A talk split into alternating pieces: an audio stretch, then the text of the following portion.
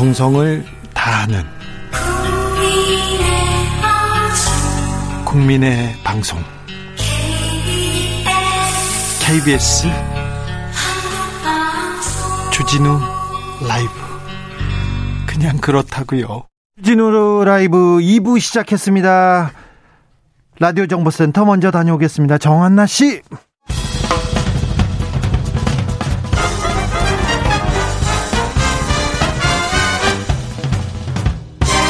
훅 인터뷰 모두를 위한 모두를 향한 모두의 궁금증 훅 인터뷰 김대중 정신이란 무엇인가 특집 인터뷰 준비했습니다. 시작은 윤석열 후보의 발언이었는데요. 어, 김대중 대통령의 생가 신안 하이도에 가서 저와 국민의힘이 이재명의 민주당보다 김대중 정신에 더 가깝다 이렇게 발언했습니다. 어, 이 말을 듣고 호남 민심 어떻게 생각했는지 그리고 민주당에서는 어떻게 생각하고 다른 분들은 어떻게 생각하고 있는지 알아보겠습니다. 김대중 대통령을 가까이 모셨습니다. 청와대에서도 모셨고요. 민주당에서 정치 입문에서 사선 의원 그리고 국회 부의장을 지내셨습니다. 지금은 국민의힘 광주 전남 선대 본부장 박주선 본부장님 모셨습니다. 안녕하세요. 네, 안녕하십니까. 네, 고생 많으시죠?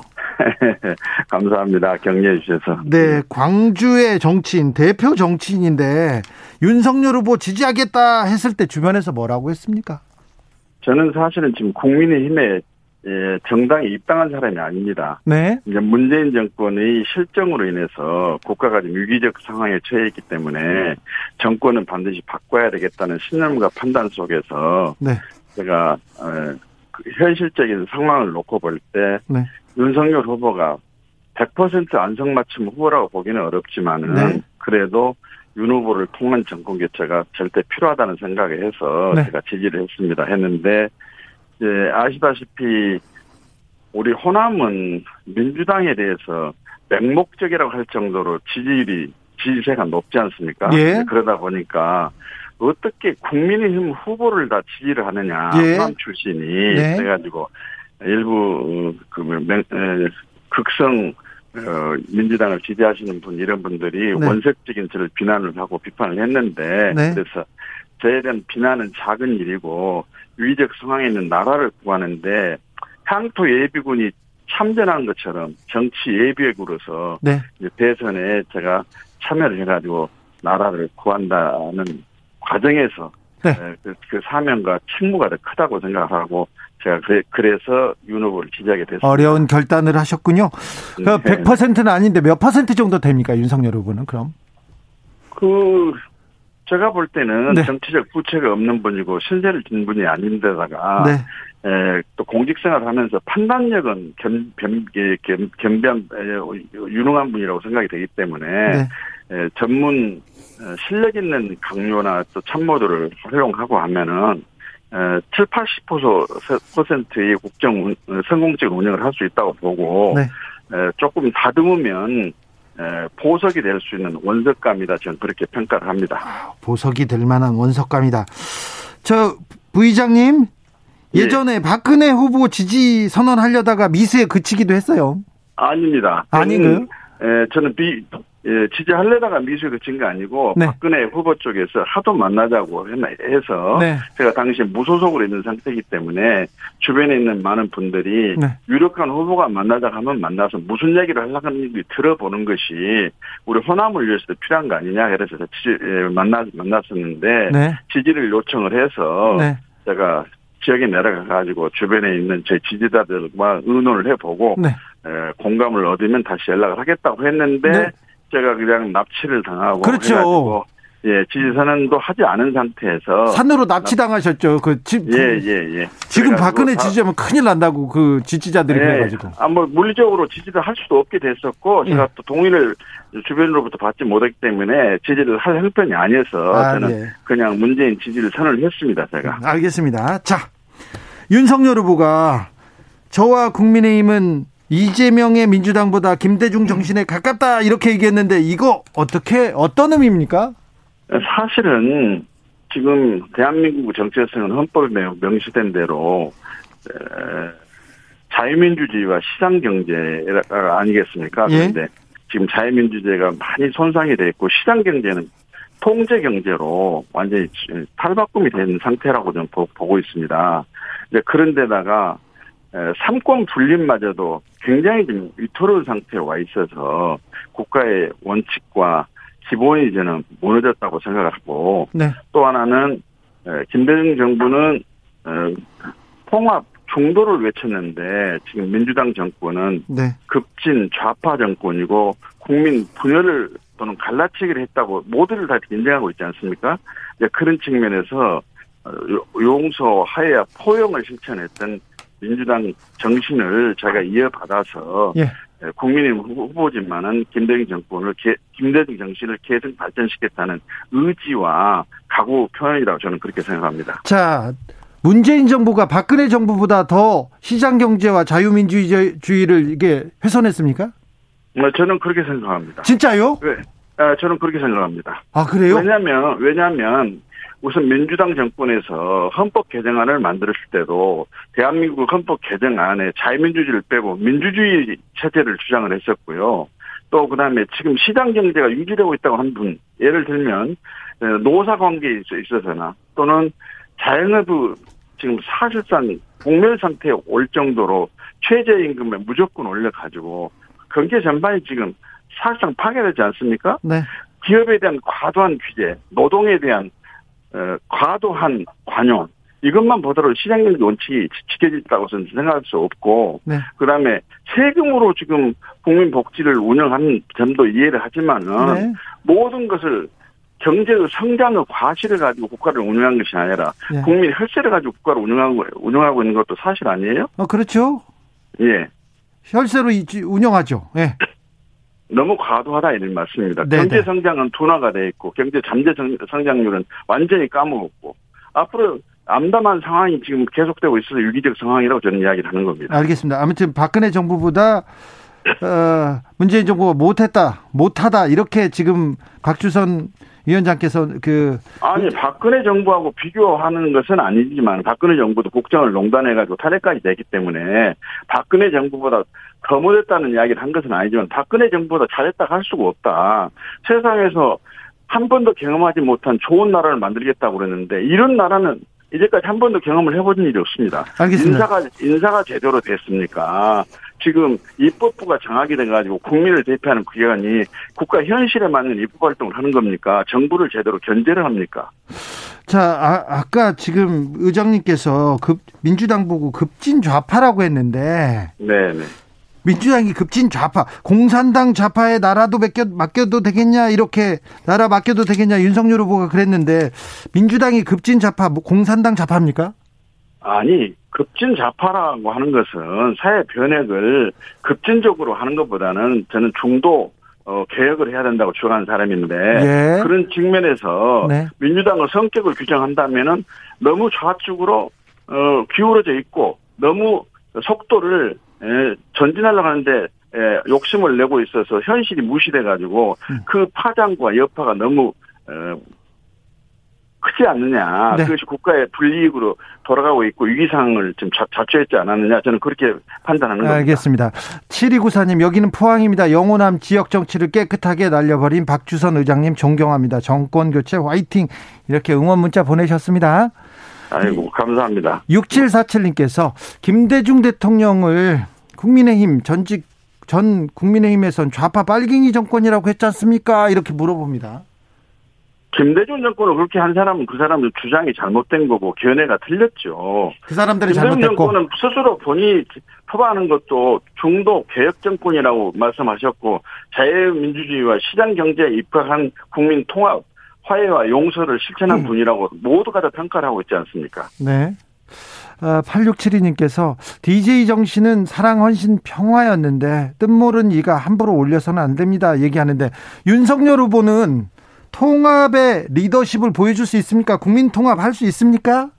제가 이번에 하이드로 가가지고 네. 김대중 대통령 영정 앞에서 각오를 진정하고 진심 있게 하는 것을 보고 믿어도 되겠구나 하는 이야기를 했고 그래도 윤석열 후보는 강단이 있는 사람이고 살아있는 권력과 맞서가지고 정의를 세우려고 했던 사람이기 때문에 네.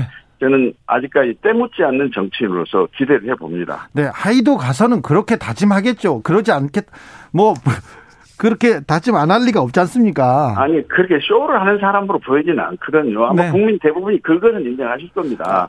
네. 그분이 뭐 대통령 준비된 공부를 했냐, 안 했냐, 이런 이야기는 있지만은, 네. 뭐 쇼를 하고, 어, 제 한 말 오늘 고치고 내일은 또 다른 말 하고, 그 신뢰가 없다. 이런 평가는 안 받는 거 아닌가요? 아, 행, 저, 김대중 대통령이 말씀하셨던 행동하는 양심과 윤석열 후보 조금 거리가 있다, 이렇게 생각하는 분들도 많은 것 같은데요. 아니, 저는 무슨 근거로 약한지는 모르겠는데요. 네. 검사로서의 살아있는 권력을 맞섰고 또 문재인 대통령께서도 살아있는 권력에 대해서도 어, 차별 없이 단호히 엄정히 대처하는 말씀도 하셨잖아요. 예, 거기에 예. 따라서 했던 사람을 여권에서 흔들어가지고 가만히 있는 사람을 대통령 후보까지 만들어가지고 지금 정권 교체의 기수가 되어 있는 상황인데 네. 이건 국민이 불러서 세우신 후보라고 저는 그렇게 생각하고 있습니다. 알겠습니다. 어, 자, 단일화가 무산되는 것 같은데, 단일화 없이도, 어, 윤석열 후보가 이길 수 있다고 보시는지요? 이게, 이건 정치 오래 하셨고, 그, 깊은 수를 뭐 보시니까. 뜨시고 네. 또 정권 교체 여론이 지금 정권 유지보다는 높기 때문에 가능성이 있다고 봅니다만 네. 단일화는 반드시 이루게 해야 됩니다. 정권 교체가 지금 대일뿐만 아니라 절체절명의 과제로서 국민이 지금 염원하고 있는 상황인데 네. 정치를 하- 한다는 분들이 이 상황을 엄중히 인식을 하고 내게 유리하냐 불리하냐 하는 것은 자 버리고 정권 교체에 힘을 합치고 네. 의견을 합해야 된다. 어떤 이유도 성립할 수 없습니다. 네. 정권이 노- 교체가 되지 않으면 모두가 죄인이 되고 역사에 쓸수 없는 오점을 남기게 된다. 저는 그렇게 말씀을 드립니다. 어, 의장님처럼 단일화를 통해서 그 정권 교체해야 된다, 이렇게 얘기하는 분도 많은데, 왜 근데 지금 단일화가 안 된다고 보고 보십니까? 뭐 아마 다- 되- 되겠죠. 서로 간에 단일화를 놓고 셈법이 달라서 그런 것 같은데 네. 저는 윤석열 후보에게도 이유 열을 불문하고 모든 것을 다 준다는 그런 각오로 정권 교체를 이루기 위해서는 단일화를 해야 한다고 저는 제 개인 의견을 전달을 했습니다. 알겠습니다. 4790님께서 선제 타격 말을 하시는 분이 김대중 노무현 두 분을 두 분을 얘기합니다. 남북 평화를 위해서 평생을 바친 사람입니다. 이분들은 이렇게 얘기하는데요. 아니 그럼 미사일을 가지고 전쟁을 시작하려고 하는 북한에 대해서 그럼 선제 타격을 해야지 그 대화합시다 대화합시다 하고 미사일 쏜 사람한테 미사일을 맞고 우리가 피해를 당해야 됩니까? 네, 알겠습니다. 우리 지금 안보 전략에도 어 지금 선제 타격이 이- 있습니다. 네, 알겠어요. 네, 선제 네. 아, 큰 정치인들은 선제 타격하고 그러면 저, 정치 저 국민들이 불안해하니까 그런데 마지막으로 묻습니다. 의장님, 호남에서 네. 과- 호남에서 윤석열을 어떻게 생각합니까? 호남에서도 식자층을 비롯한 양식 있는 분들은 정권을 반드시 교체를 해야 되고 윤석열 후보는 국민이 내세웠고 또 국민에 의해서 후보까지 된 사람이고 국민을 위해서 후보가 아, 대통령이 될- 되면은 역할을 할 것이다 해가지고 네. 국민의 국민에 의한 국민을 위한 후보고 또는 대통령이 될 것이다 그렇게 평가하는 분들이 많이 계십니다. 아니 의장님은 어떤 식자들을 만나시는 거예요? 저는 그런 사람들 많이 본 적 없는데요. 아니 주진우 교수님 방송하시면서 호남에 내려가지고 어떤 분을 얼마나 만나시는지 모르지만은 네. 제가 이 주진우 교, 어, 선생님하고 이야기를 하면서 거짓말을 하겠습니까? 아, 예, 예, 알죠. 거짓말하면 선거법이 어긋나요. 알겠습니다. 제가 이 제가 독단적인 이야기를 한 사람이 아니에요. 저는. 알겠습니다. 네.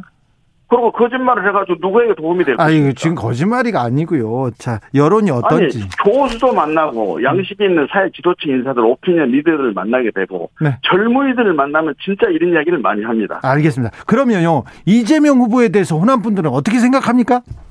인성과 인품과 처신과 또 그리고 청렴성 그리고 정과 예 생각 이런 면에 비춰가지고 너무 하자와 결함이 많지 않느냐 네. 이분이 대통령이 되면은 제가 볼 때는 인사 검증을 하는 민정수석실은 필요가 없다고 생각이 되고 학교 교육이나 부모 교육을 시키는 난감한 문제가 발생이 될 거라 생각합니다. 알겠습니다. 옳고 바- 곧고 바르게 살아라, 착하게 살아라, 그래야 훌륭한 사람 된다, 성공한 사람이 된다 할 텐데 이재명 후보처럼 그런 불법과 위법과 부당과 여러 가지 의혹이 지금 몸통이 돼 있는데 이런 상태에서 대통령이 된다고 한다면 앞으로 교육을 어떻게 시켜야 할 것인지 난감할 것이라고 저는 생각합니다. 알겠습니다. 여기까지 들을까요?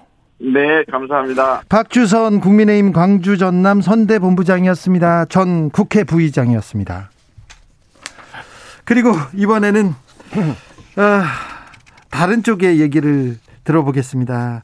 윤석열 후보의 DJ 정신 계승 발언 이분은 어떻게 봤을까요? 김대중 대통령의 아들이죠. 김홍걸 의원 모셨습니다. 안녕하세요. 예, 안녕하세요. 네. 박주선 전 국회 부의장 얘기 어떻게 들으셨습니까? 예, 제가 그분이 6년 전에 국민의당을 만들어서 안철수 씨하고 네. 가실 때도 그런 얘기를 했었는데요. 네. 그 그분은 원래 이 엘리트 검사 출신입니다. 검사 윤석열 출신이죠. 후보처럼. 네. 그렇기 때문에 사실 정서가 좀 수구 보수 정당 쪽에 맞는 분이죠. 네. 근데 그분이 어쩔 수 없이 호남에서 정치를 해야 되기 때문에 네. 표를 얻기 위해서 민주당에 계셨을 뿐인 것이고 네. 이제 이제 광주에서 유권자들에게 버림을 받지 않았습니까? 네. 그러다 보니까 더 이상 호남에서 표 얻을 일이 없으니까 원래 내 취향에 맞고 내 이 입맛에 맞는 당을 찾아가겠다 이렇게 결심하신 것 같습니다. 네. 윤석열 후보가 목포도 가고요. 신안 하이도도 갔습니다. 저와 국민의힘은 지금 이재명 민주당보다 더 김대중 정신에 가깝다고 얘기했습니다. 이 발언 어떻게 들으셨어요? 근데 저는 좀 이해가 안 가는 게요. 그분이 그 전날에 전날에 공산당 좌파 척결을 말씀하셨고 그렇죠.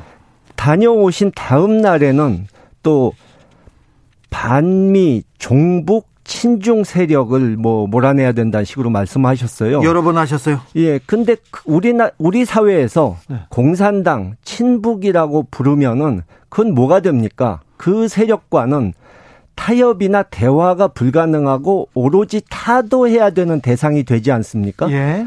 그러면서 한편으로는 국민 통합을 말씀하시고 김대중 정신을 이어받겠다고 하니까 저로서는 이해가 안 가는 거죠. 이건 마치 오늘은 인종차별적 발언을 한 다음에 내일은 넬슨 만델라 대통령 존경한다고 하는 것과 마찬가지거든요. 네, 네. 알겠습니다. 그렇죠. 평생을 김대중 대통령은 색깔론 피해자로 빨갱이라는 조, 조롱, 손가락질을 받으면서 그 정치권한테 그렇게 받으면서 탄압받으신 분 아닙니까? 근데 그 분을 이름을 얘기하면서 색깔론을 지금 전개하고 있어서 좀, 좀, 앞뒤가 좀 안 맞아요. 저는 그분이 이런저런 발언하실 때마다 속으로 그런 생각을 합니다. 저분이 과연 저거를, 저 내용을 이해하고 말씀하시는 걸까? 또는 예, 저분이 저런 내용을 정말 원해서 말씀하시는 걸까? 이런 의구심이 생겨요. 네. 그러니까 누가 그냥 써주는 대로 예, 그때 그때 청중이 어떤 사람들이냐에 따라서 그냥 박수 받기 위한 얘기 여기저기서 하시는 것 같다 하는 생각이 듭니다. 네. 전두환 씨에 대한 뭐, 음, 어, 엄청난 칭찬도 있었는데요. 예, 그것도 마찬가지죠. 5.18 정신을 계승하겠다고 했다가 또 영남에 가서는 전두환 씨 칭찬하는 얘기하고 그러니까 그냥 여기저기서 아무 말이나 막 하시는 거라고 저는 봅니다. 네. 아까 박주선 부의장께서 호남 정서를 얘기하는데 호남의 식자층과 식자층들은 윤석열로 마음이 모이고 있다는데 그렇습니까? 뭐 솔직히 말씀드리면 이재명 후보하고 이낙연 후보 두 분이 이제 굉장히 경선을 치열하게 했지 않습니까? 네. 그 후유증이 좀 있었습니다. 네. 그래서 이재명 후보를 받아들이는데 좀 주저하신 분들이 있었던 것은 분명한 사실입니다. 네. 그러나 다시 이제 지지세가 결집이 되고 있고요. 네. 저도 이 수도권 호남 분들을 계속 만나고 다니는데 이제 점점 다시 그분들이 돌아오시고 있는 게 느껴집니다. 네. 그리고 이 이재명 후보를 받아들이는 게 금방 안 됐다고 해서 그것이 윤석열 후보 지지는 아니었고요. 최근에 이제 여론조사하신 언론인한테 물어봐도 지금 얘기 나오는 그런 수준의 표가 윤석열 후보 표가 그렇게 나올 가능성은 아주 희박하다. 네. 어림도 없다 그렇게 말씀하시더라고요. 호남 분들이 국민의 힘을 찍는다 이거 또 어, 쉽지 않은 결정일 텐데. 그렇죠. 그렇죠. 어, 김영환 전 의원께서 이런 얘기를 하셨어요. 그래서 그 보수신문에서 크게 써줬는데 김대중 대통령이 꿈에 나와서 윤석열 지지한다고 말했다 이렇게 얘기하던데 어떻게 보십니까? 글쎄요. 그분도 무속에 빠지신 거 아닌가 하는 생각이 드네요. 네. 김영환 전 의원 그리고 저기 김영환 전 의원 아까 박주선 의장 그리고 몇몇 사람들 DJ 정신을 계속 얘기하는 장성민 씨도 있고요. 이런 분들은요. 그 김대중 대통령의 총애를 받았습니까? 한때는 이 참 신임을 받았던 것이 사실이죠. 네. 그러나 그분들은 김대중 대통령님이 돌아가시기도 전에 이미 등을 돌리고 떠나간 분들이거든요. 아, 그래요? 그런데 지금 와서 이 자신들의 필요에 의해서 돌아가신 어른을 계속 팔고 다니는 거죠. 네. 그러니까 저는 예전부터 그렇게 말해왔습니다. 그러니까 김대중 대통령님을 옆에서 모셨다고 해서 김대중 정신 철학을 계승할 수 있는 것이 아니다. 네. 그한 번도 김대중 대통령님을 만난 적이 없더라도 그분의 가르침대로 말과 행동을 하는 사람이 진정한 김대중 정신의 계승자다. 이렇게 항상 말하곤 합니다. 그렇죠. 어, 행동하는 양심. 김대중 정신이 지금 우리 사회계 한테 말하고 있는 바는 뭘까요? 어, 이 야당 후보 쪽에서 네. 이 말로만 그를 활용하시는데 네. 그분의 국민 통합 정신 예. 그것은 상대를 포용하겠다는 것이거든요. 네. 상대와 나의 다름을 어느 정도 인정을 하고 이 정치적으로는 다르더라도 국익을 위해서 네. 이 공익을 위해서는 언제든 협력할 수 있다 하는 그런 대승적인 자세 그것이 김대중 정신인데 그분들은 이 집권 시기에 뭐 예를 들어서 전두환 씨, 노태우 씨 이런 분들 네. 그러니까 과거의 원수진 사람들을 용서한 그것만 이, 네, 이 부각시키면서 네. 이용하는 거죠. 네. 김대중 대통령은의 햇볕 정책 그리고 어떤 일이 있더라도 평화를 위해서 화해와 협력을 포기하지 않는 그 평화 정신 이런 건 높게 평가를 받았습니다. 국제적으로도 그래서 노벨상도 받고 그랬는데 선제 타격 얘기도 나오고요. 북한 도발에 힘으로 대응해야 된다. 이런 얘기가 계속 나옵니다. 김대중 대통령은 이런 상황 어, 보고 어떤 생각을 하고 계실까요? 뭐 과거에 이제 이명박 후보 때 예. 정말 그동안 공들여 쌓았던 한반도 평화의 그 공든 탑이 하루아침에 무너지는 거 아닌가 굉장히 노심초사하셨던 네. 그런 모습이 기억나는데요.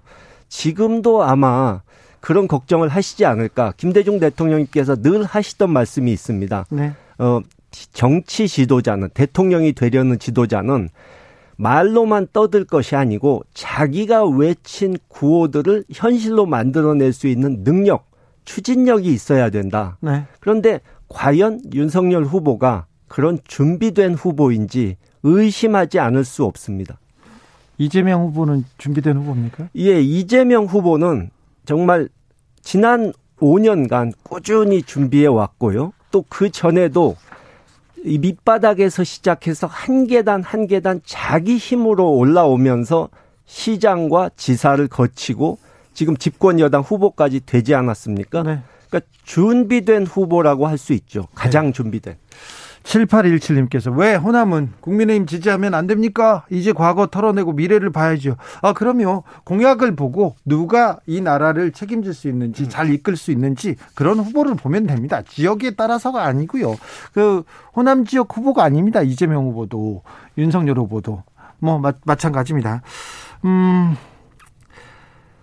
광주, 호남 젊은 사람들은요. 젊은 사람들은 이 평화, 이 통일 어, 그렇게 절박하게 생각하지 않는 것 같습니다. 이 부분은 어떻게 보시는지?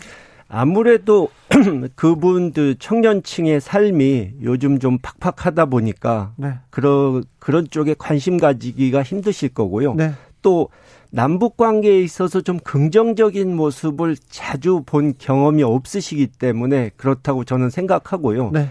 그분들은 그래도 이 지적이고 합리적인 성향을 갖고 있기 때문에 네. 이 남북 관계가 조금 나아지면서 이 남북이 협력해서 이 앞으로 공동 번영해 나갈 수 있다는 가능성을 보여주면은 금방 생각이 바뀌실 거라고 저는 생각합니다. 알겠습니다. 말씀 잘 들었습니다. 지금까지 김홍걸 의원이었습니다. 예, 감사합니다.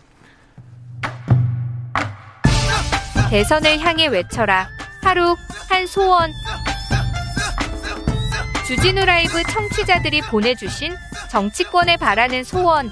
하루에 하나씩 정치권을 향해 날려드립니다. 오늘의 소원은 7346님.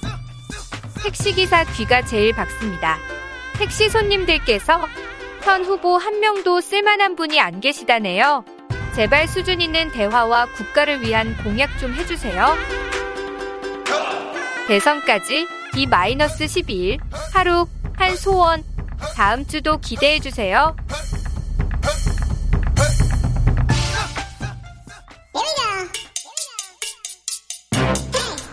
뉴스를 향한 진지한 고민 기자들의 수다 라이브 기자실을 찾은 오늘의 기자는 미디어 오늘 정철운 기자입니다. 안녕하세요. 안녕하세요. 오늘은 어떤 얘기 해볼까요? 어, 한국 기자협회에서 재밌는 데이터를 하나 내놨는데요. 네. 작년에 네이버에서 가장 많이 본 뉴스. 그러면 우리나라에서 지금 50위까지. 네. 우리나라에서 지금 가장 많이 본 뉴스라고 할 수도 있습니다. 예, 작년에 네. 어, 요 집계를 했습니다. 네. 그랬더니 가장 많이 본 뉴스가 무려 213만 건이 넘더라고요. 조회수가. 네. 예. 어, 중앙일보 기사였는데요. 네. 어, 이혼 후 자연인 된 송종국 해발 1000m 산 속에서 약촉한다. 요 네. 기사가 아, 작년에 네이버에서 제일 많이 읽은 기사였습니다. 이거 발굴하고 탐사한 것도 아니고요. 예, 그래서 뭔가 우리나라 언론계의 현실을 보여주는 그러니까요. 네, 그런 상징적인 예인데 씁쓸하네. 이거 그 방송 광고하는 그런 예, 예. TV 프로그램 홍보하는 그런 일종의 예고 기사 같은 거였고요. 두 번째는요. 두 번째는. 어, 두 번째는 한국 경제 기사인데 네. 대구 상간녀 결혼식 습격 사건. Oh my God. 예. 네, 이런 죄송합니다. 기사였고요. 세 번째는요. 어, 세 번째 기사는 그, 그 여기에 가져온 사례는 이제 여섯 번째 사례인데요. 네. 어, 뉴스원 기사인데 네. 제목이 어, 이게 웬 신음소리 여기자 방송 중 성관계 생생 전파 뭐 이런 기사입니다. 이거 외신 인용 기사인데 예. 아 이런 기사들이 많이 읽히는군요. 예, 그래서 대부분이 뭐 연예인, 유명인의 사건 사고 그리고 커뮤니티 인기글 또는 방금 말씀드린 것처럼 성적인 내용이 아, 성적인 대부분인 성적인 기사가 너무 많습니다. 좀 예, 너무 이런 기사들이 자극적인 팔립니다. 기사들이 예. 너무 쏟아져 가지고요. 예, 그리고 뭐 예, 예를 들면 네. 뭐 성관계 중단하면 벌어지는 일 11가지, 뭐 아. 코미디닷컴이 쓴 기사, 그리고 샤워할 때 다 보입니다. 옆집에서 보낸 쪽지 한 장, 한국경제 기사, 요런 것들이 어, 네이버에서 150만 PV를 넘긴 기사들이고요.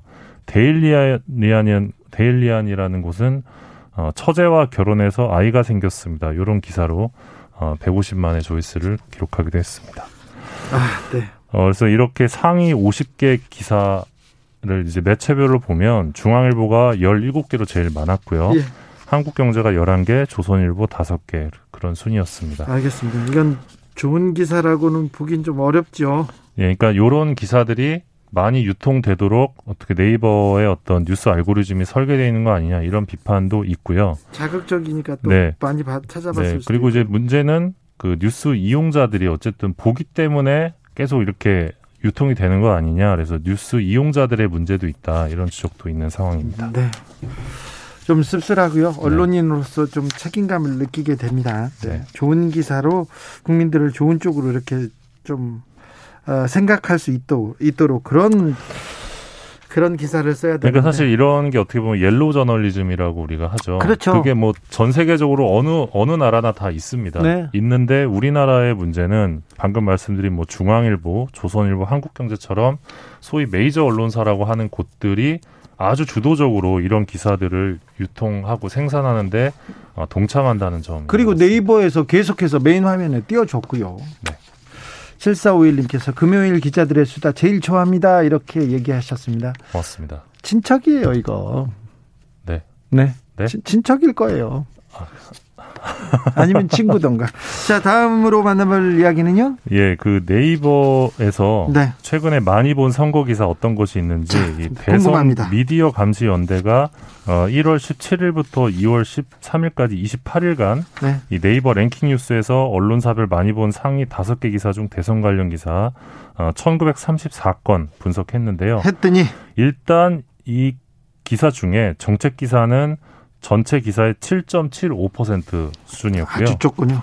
그리고 뭐 여론조사, 선거 캠프 동향, 뭐 토론회 관련 보도, 뭐 후보자 발언 이런 기사 비중이 47%였습니다. 네. 그리고 흥미로운 거는 이 후보자의 배우자 관련된 논란에 해당하는 그런 기사 많아요, 많아. 어, 무려 32%를 차지했습니다. 이번 대선에서는 후보자 배우자 관련 기사가 30%를 넘었다고요? 아이고. 인기 있는 기사 중에. 네. 네. 이게 굉장히 좀, 좀 상징적인데요.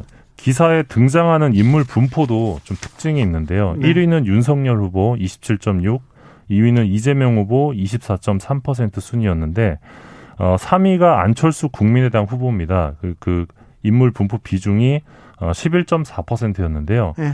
근데 윤석열 후보의 배우자인 김건희 씨 비중이 10.4%가 나옵니다. 아, 네.